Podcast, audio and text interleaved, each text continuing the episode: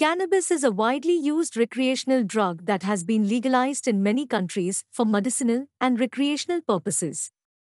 With its increasing popularity, it is important to understand the effects of cannabis on the body, particularly in the context of anesthesia.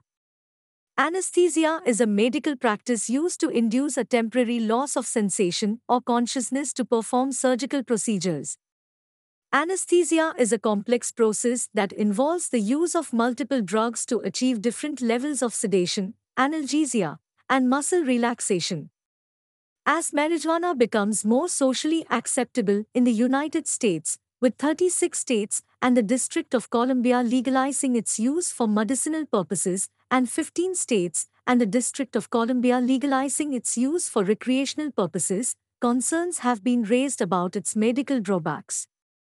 While many people use marijuana to alleviate various symptoms, including chronic pain, anxiety, and depression, it has been shown to have several negative health effects.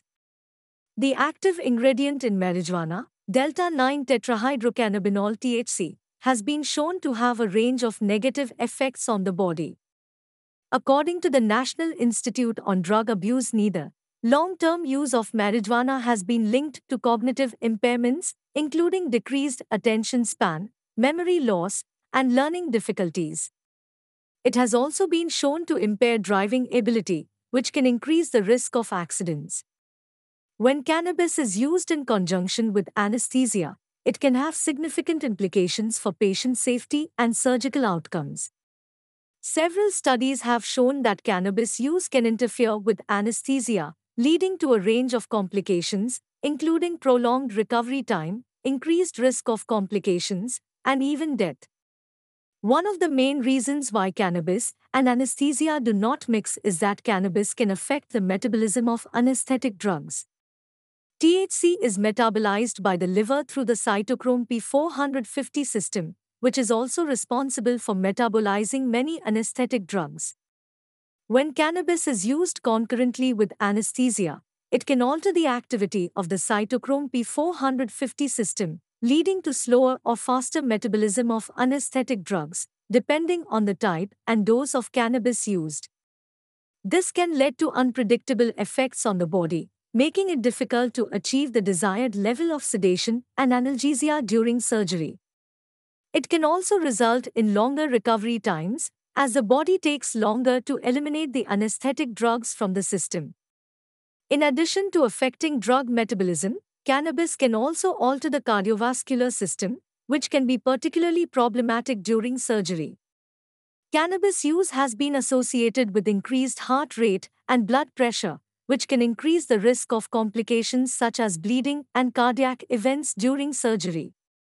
Furthermore, cannabis use can affect respiratory function, which can be a significant concern during anesthesia. Cannabis has been shown to cause bronchodilation, which can increase the risk of airway obstruction and respiratory distress during surgery. In conclusion, cannabis and anesthesia do not mix, and patients should avoid using cannabis before surgery. While cannabis may have some potential benefits, including pain relief and relaxation, these benefits must be weighed against the potential risks associated with cannabis use during anesthesia. If a patient is using cannabis for medicinal purposes, it is essential to inform the anesthesiologist and surgeon before surgery. This information will allow the medical team to take appropriate precautions and adjust the anesthetic plan accordingly. In summary, patients should avoid using cannabis before surgery, and healthcare providers should be aware of the potential risks associated with cannabis use during anesthesia. By working together, patients and healthcare providers can ensure the safest and most effective surgical outcomes possible. Another concern is the potential for marijuana to be addictive. While the risk of addiction to marijuana is lower than that of other drugs such as opioids or alcohol, it is still a concern. According to the National Institute on Drug Abuse, about 9% of people who use marijuana will become addicted to it. This number rises to about 17% for those who start using marijuana in their teens and 25 50% for those who use it daily. There are also concerns about the effects of marijuana on the developing brain.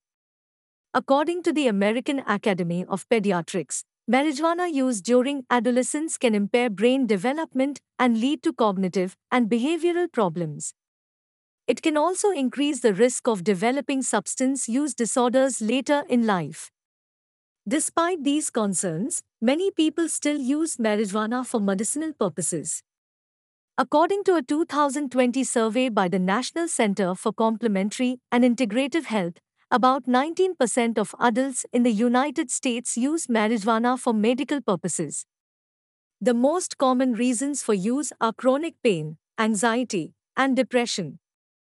While some studies have shown that marijuana can be effective in treating these conditions, there is still much that is not known about its long term effects on the body. In addition, the effectiveness of marijuana as a treatment for various medical conditions is still a matter of debate among medical professionals. One of the challenges in studying the medical benefits and drawbacks of marijuana is that it is still classified as a Schedule I drug by the federal government. This classification makes it difficult for researchers to conduct clinical trials and other studies to determine its effects on the body. However, there have been some recent developments that may help to shed more light on the medical benefits and drawbacks of marijuana. In 2018, the Food and Drug Administration FDA approved the first prescription drug derived from marijuana, called Epidiolex, for the treatment of two rare and severe forms of epilepsy. This approval has been seen as a significant step forward in legitimizing the medical use of marijuana. Despite these developments, there is still much that is not known.